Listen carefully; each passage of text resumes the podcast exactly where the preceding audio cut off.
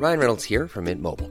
With the price of just about everything going up during inflation, we thought we'd bring our prices down. So to help us, we brought in a reverse auctioneer, which is apparently a thing. Mint Mobile unlimited premium wireless. Ready to get 30, 30, bit to get 30, bit to get 20, 20, 20, bit to get 20, 20, bit to get 15, 15, 15, 15 just 15 bucks a month. So, Give it a try at mintmobile.com slash switch. $45 upfront for three months plus taxes and fees. Promo for new customers for limited time. Unlimited more than 40 gigabytes per month. Slows. Full terms at mintmobile.com. There's never been a faster or easier way to start your weight loss journey than with PlushCare. PlushCare accepts most insurance plans and gives you online access to board-certified physicians who can prescribe FDA-approved weight loss medications like Wegovy and Zepbound for those who qualify. Take charge of your health and speak with a board-certified physician about a weight loss plan that's right for you. Get started today at plushcare.com slash weight loss. That's plushcare.com slash weight loss. plushcare.com slash weight loss. Hey everyone, it's Pacific, and this is Out of Place. Just a quick announcement before we get into the show. I want to shine a spotlight on Meddling with Monsters, an incredible tabletop RPG Monster of the Week podcast that you're going to love. If you've been enjoying season two of Out of Place, you're already very familiar with the works of Dana Creaseman, her music, her amazing sound design, and storytelling capabilities. And now you can listen to Dana's epic Monster of the Week campaign in Meddling with Monsters. There's already a ton of episodes out now, and you can binge through all of them. The characters are great, the chemistry between the crew is great, and the whole show is phenomenal, and you're going to love it. So check out Meddling with Monsters wherever you listen to podcasts. And now, enjoy this week's episode of Out of Place.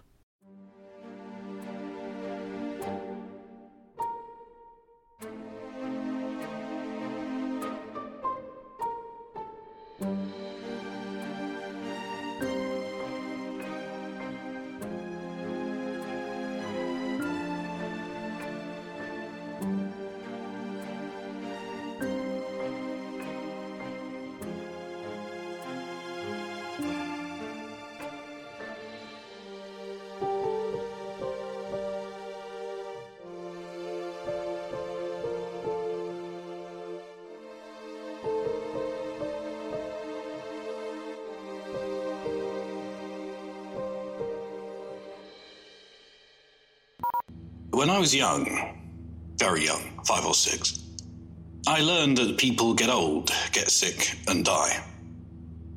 Everyone learned it at some point, of course. It was an uncle. I didn't see him very often, mostly once a year at Christmas. I'd learned later it was a congenital heart condition.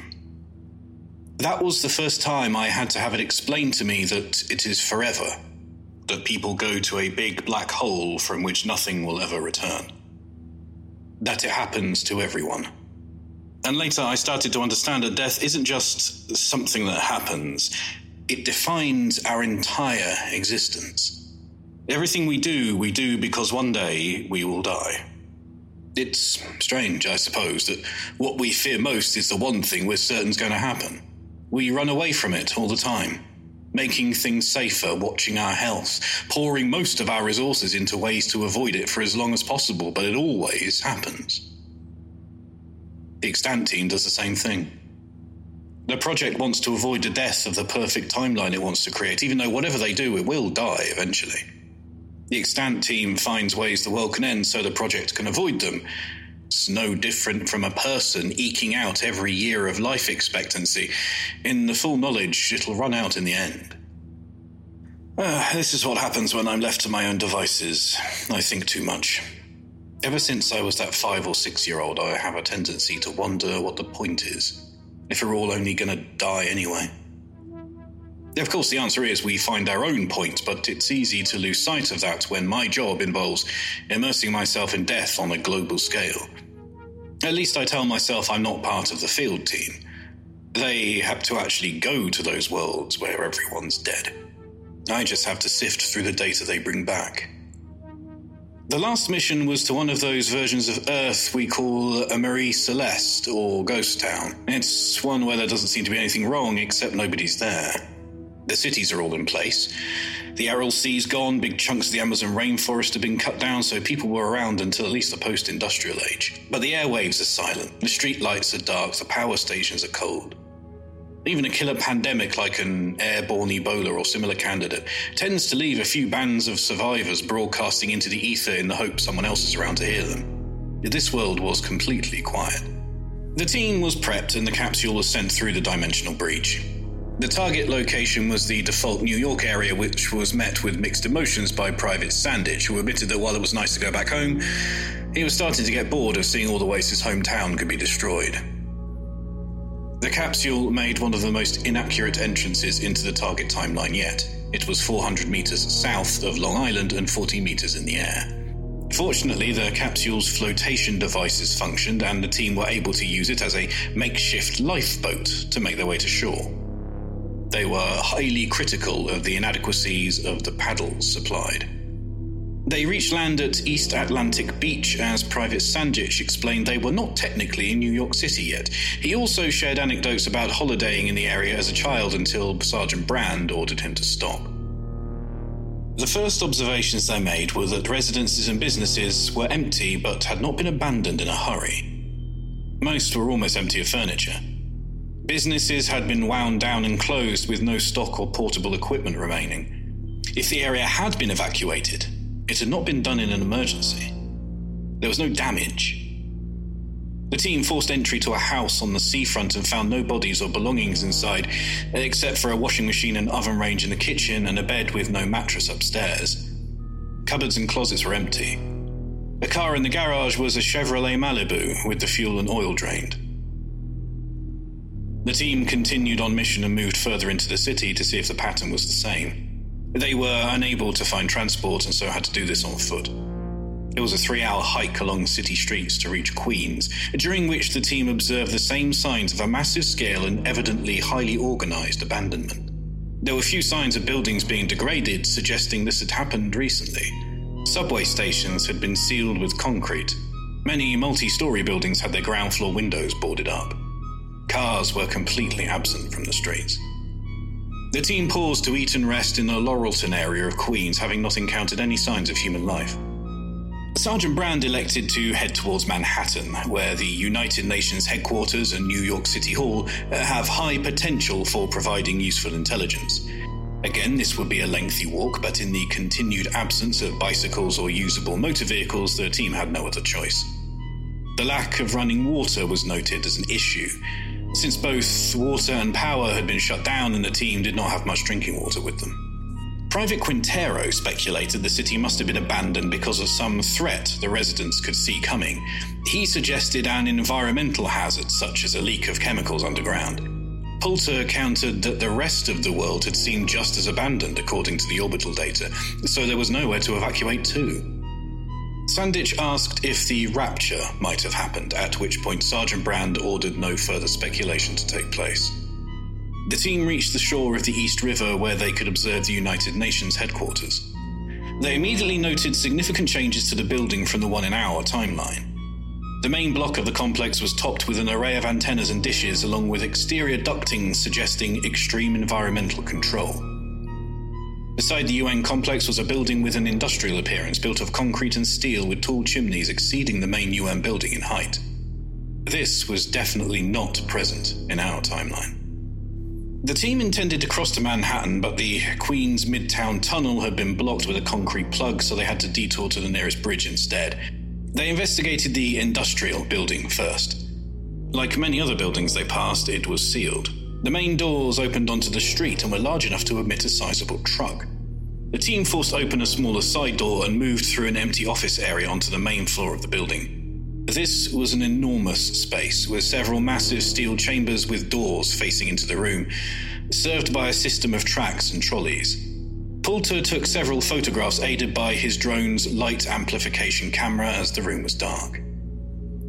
The team opened one of the steel chambers and saw a space inside heavily discolored with heat staining and layers of ash. Inside was a grill and several nozzles the team identified as flame jets. The building's chimneys were directly connected to these chambers. They then examined the trolley system and saw that each was the same size as an operating table or mortuary slab.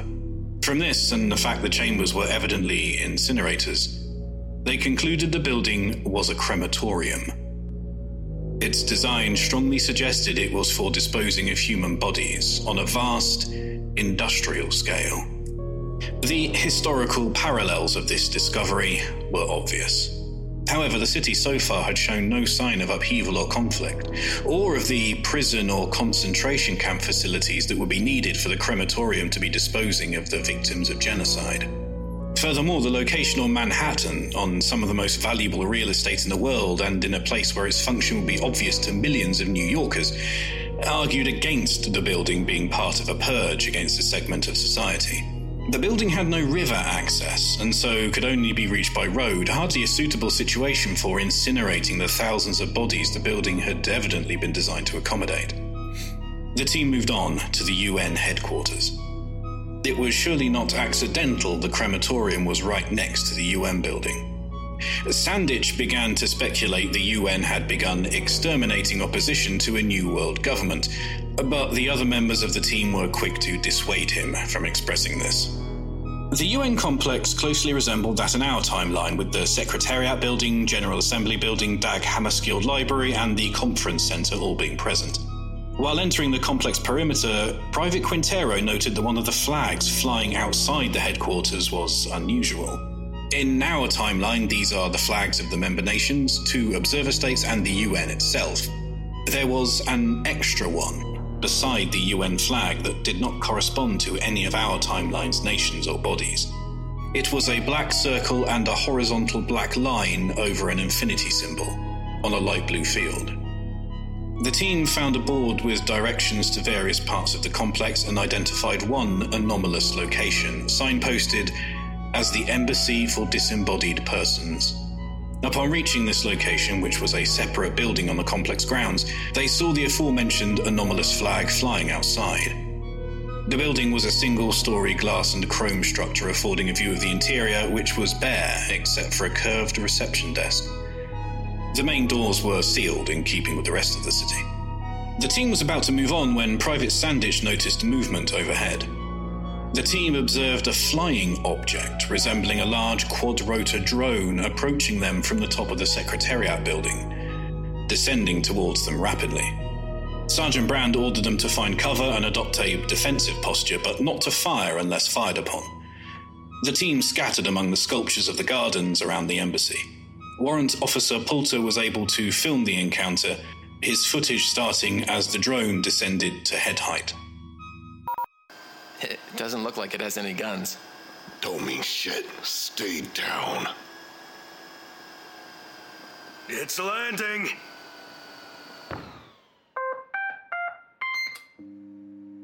Is it gonna blow?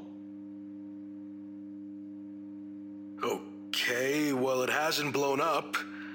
Guess it's not a hostile. Keep your distance. Sandic, check it out. I ain't checking out shit. Send Private! Jesus fucking Christ, I'm going.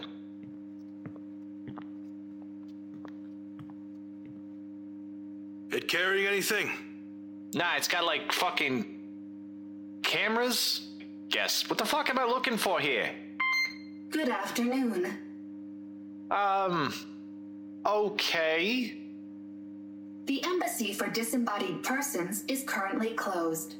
As this is likely to continue indefinitely, this is an information unit designed to inform visitors of the Embassy's purpose and history. Are there any controls? Is there a screen? Yeah, there's a little screen here. It says uh, history, status, services, reporting, and careers. Hit history. The Embassy for Disembodied Persons was founded by a United Nations resolution after the first disembodied person, Shereen Gibson, came to exist in 2018. Her consciousness was successfully modeled by a multinational team of computer scientists based here at the UN headquarters. The physical version of Ms. Gibson passed away four months later from terminal illness, but she continued to live as a disembodied person in the servers built at the headquarters for this purpose. As a person without a physical form and not residing in a physical nation, the status of disembodied person was created to represent her unique nature. The United Nations headquarters, being located on extraterritorial land not belonging to any one nation, was uniquely suited as a location for both the servers housing disembodied persons and for the embassy through which they can maintain diplomatic relations with the physical world. The embassy building was gifted to the United Nations by the government of Australia, where Miss Gibson's physical form had been a citizen. What? Jesus. They uploaded a whole human mind. They actually did it. Care to enlighten us, Poulter? This woman, Gibson, they completely replicated her mind inside a computer. A whole thinking human mind. It's just theory in our world. This must be the point of divergence. They worked out how to upload a consciousness completely. Is that all the history? Uh, no. There's a bunch of other stuff here, too. Let me see. The Embassy for Disembodied Persons has branches in all the member states of the United Nations and observer states. The fuck did you do with everybody? It's not an AI, Sandic. It can't answer questions. It's just a bunch of recordings. Uh, let's see. Following the worldwide adoption of consciousness uploading technology, a decision was made after extensive debate and both national and international referendums to enable universal uploading. The first billion strong consciousness arc was sent off world to minimize the chances of natural disaster damaging the hosting server. Humanity took its first steps as a non earthbound species. In less than a decade, enough consciousness arcs had been established to accommodate the entire population. So, what the fuck did you assholes build the incinerators for? I can't hear you, dumbass. There much more of this, Poulter? Just info about the embassy, passports and stuff. Everything's shut down. I hate to agree with Private Sandic, but I want to know where everybody is too. Sounds like they're all in space. The bodies, then. The people left behind. I guess the big ass crematorium down the road had something to do with it, Sarge. Can we take this with us? No. There ain't enough space in the capsule, and the regs won't let me leave Sandic behind to make room. Is there a hard drive or something? Maybe. I'll see if I can pry something out of it. Make it quick. We're halfway through the mission time and we've got a long walk back. Hello, Earth. This is Shereen Gibson, currently passing across the orbit of Pluto on the Consciousness Arc Ascension. Soon, we will be beyond communications range. So, this will be the last time I can talk to you. I will miss your world, but I will not mourn it. Our world is far from perfect, but it is ours. A place that we have made for ourselves, so completely different from the one I once knew that I. I cannot describe it. And while I also look back with fondness on the life I once had, I am also blessed that I now live free of disease and aging. If we avoid the statistically tiny chance of encountering danger in interstellar space, we even live free of death. It is a life completely different to yours. I might even say it would be alien to you. At first, I held on to a version of the shape I had when I had a physical form, but I have abandoned that long ago. To contact you, I had to synthesize this voice, an artificial version of the one I no longer use. It's not just a different way to live, it is a wonderful one. World and our bodies are no longer a constraint. Instead, they are the material from which we can make whatever we want. With every iteration of myself, I move beyond what a human being is. I would say we are not human at all anymore. I understand why that might be frightening, but the truth is, it is the most wonderful freedom. If you can hear this, and you have yet to upload yourself, please give yourself this chance. Leave your human frailties and failings behind. Be a part of the advancement of all of us. It might seem brutal to dispose of your physical form, but once you are free of it, only nostalgia will make it seem anything but a straitjacket. Perhaps we will find each other in space and share what we have become. From the union of our ideas will grow even more forms of life, things I cannot imagine now. The future is infinite, and with time, we shall be too. I hope you can feel what I feel. I hope you can become the full expression of that wonderful person locked inside your body. I love you, my dear friends, and I pray I will one day see you, see what you have become again.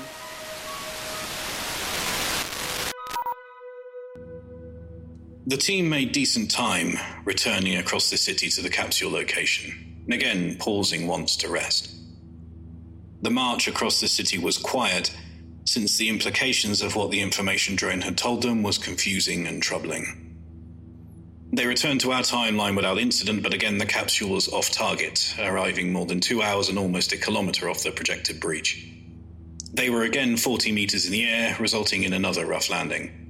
The technical support officers took custody of the hard drive retrieved by Warrant Officer Poulter, and the team began the debriefing process. No one could tell how the crematoria related to the mass uploading of human consciousnesses into a digital form. I have an idea, though. To avoid the philosophical chaos of a digital person existing at the same time as the physical one, the United Nations decided they couldn't. The physical person was euthanized at the moment of upload. That way, there was only one consciousness. A continuous single existence with none of the tangle of who counts as a person and who doesn't. The crematoria were for getting rid of the surplus meat and bone that was no longer a human. I can't imagine what the debates in the United Nations were like, trying to wrangle through the issue of an artificial human or the mixture of relief and horror when they came up with the solution. Eventually, everyone was uploaded and every body was turned to ash. I assumed the Manhattan crematorium was just for the first waves of people who were uploaded to the servers on the UNHQ's extraterritorial ground. There must be others too, rolled out when people of every nation started clamoring to be freed from the constraints of a physical body. Maybe the whole population was desperate to leave Earth and inhabit their new digital world. Maybe some had to be forced. Perhaps a few held out on that world, hidden away from the cities that were meticulously mothballed as the population scheduled our transference into a digital form. If the drone's information was accurate, the first successful upload of a human mind was that of a terminally ill woman. She, the, the physical she, that is, died shortly afterwards. It wasn't a coincidence that the first candidate for uploading was someone with a very short life expectancy. The more I think about a person's mind being completely replicated inside a computer, the more troubling it feels. Let's imagine we could do it today. Once you upload someone, are they a separate person? Does the electronic version get a vote? If you modify their code, is that assault? If you delete them, is it murder? How does society cope with the fact that there are now two of the same person who have the same personality, the same memories, but start diverging from the moment their digital version comes into existence? Imagine if the uploaded person is married, is the digital version married to the same person? Things get exponentially thornier when you can make a person from scratch or copy or change existing ones. Are they people with rights and responsibilities too? If some are and some aren't, who decides? I don't know the answer to any of those questions, and it's maddening. The potential for uploading a human mind is immense. It could be a whole new stage of human existence, but the problems it comes with don't have answers. How can a world function if half its citizens aren't people at all, but information? The easy way is to only have one version surviving. The first time it was done, that problem solved itself. Shereen Gibson had a few months of existing alongside her digital version, then she died. But what about the rest? It seems like the whole population was uploaded and launched into space where the vagaries of Earth's climate and geography couldn't endanger them. Those people weren't all terminally ill at the time. I think I know what happened. Extant's purpose is to explore timelines where human civilization has ended. In this case, I don't know if they found one or not. Certainly, civilization as we knew it was gone. Earth was empty, its history had reached a full stop. But humanity still existed. So completely changed, I don't know if you can say it's part of the same thing. Director Beckman and the project board will have to sort out what it all means. I can move on and forget about it, although I doubt I will. Things like this tend to stick in my head. I've got a lot better at letting go of things, but days like this are really pushing it. When the project first put me in extant, I thought at least I'd know what the end of the world meant. It seems like with everything else, I don't know as much as I thought.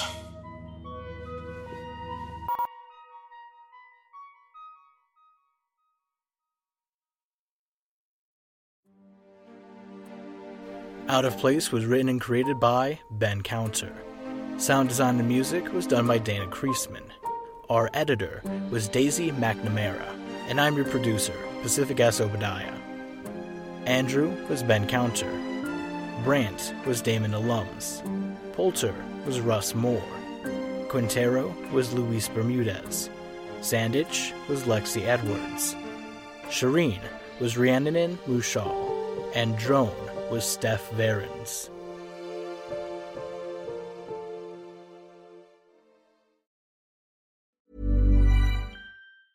Hey, it's Danny Pellegrino from Everything Iconic. Ready to upgrade your style game without blowing your budget? Check out Quince. They've got all the good stuff shirts and polos, activewear, and fine leather goods, all at 50 to 80% less than other high end brands. And the best part? They're all about safe, ethical, and responsible manufacturing. Get that luxury vibe without the luxury price tag. Hit up quince.com slash upgrade for free shipping and 365 day returns on your next order. That's quince.com slash upgrade.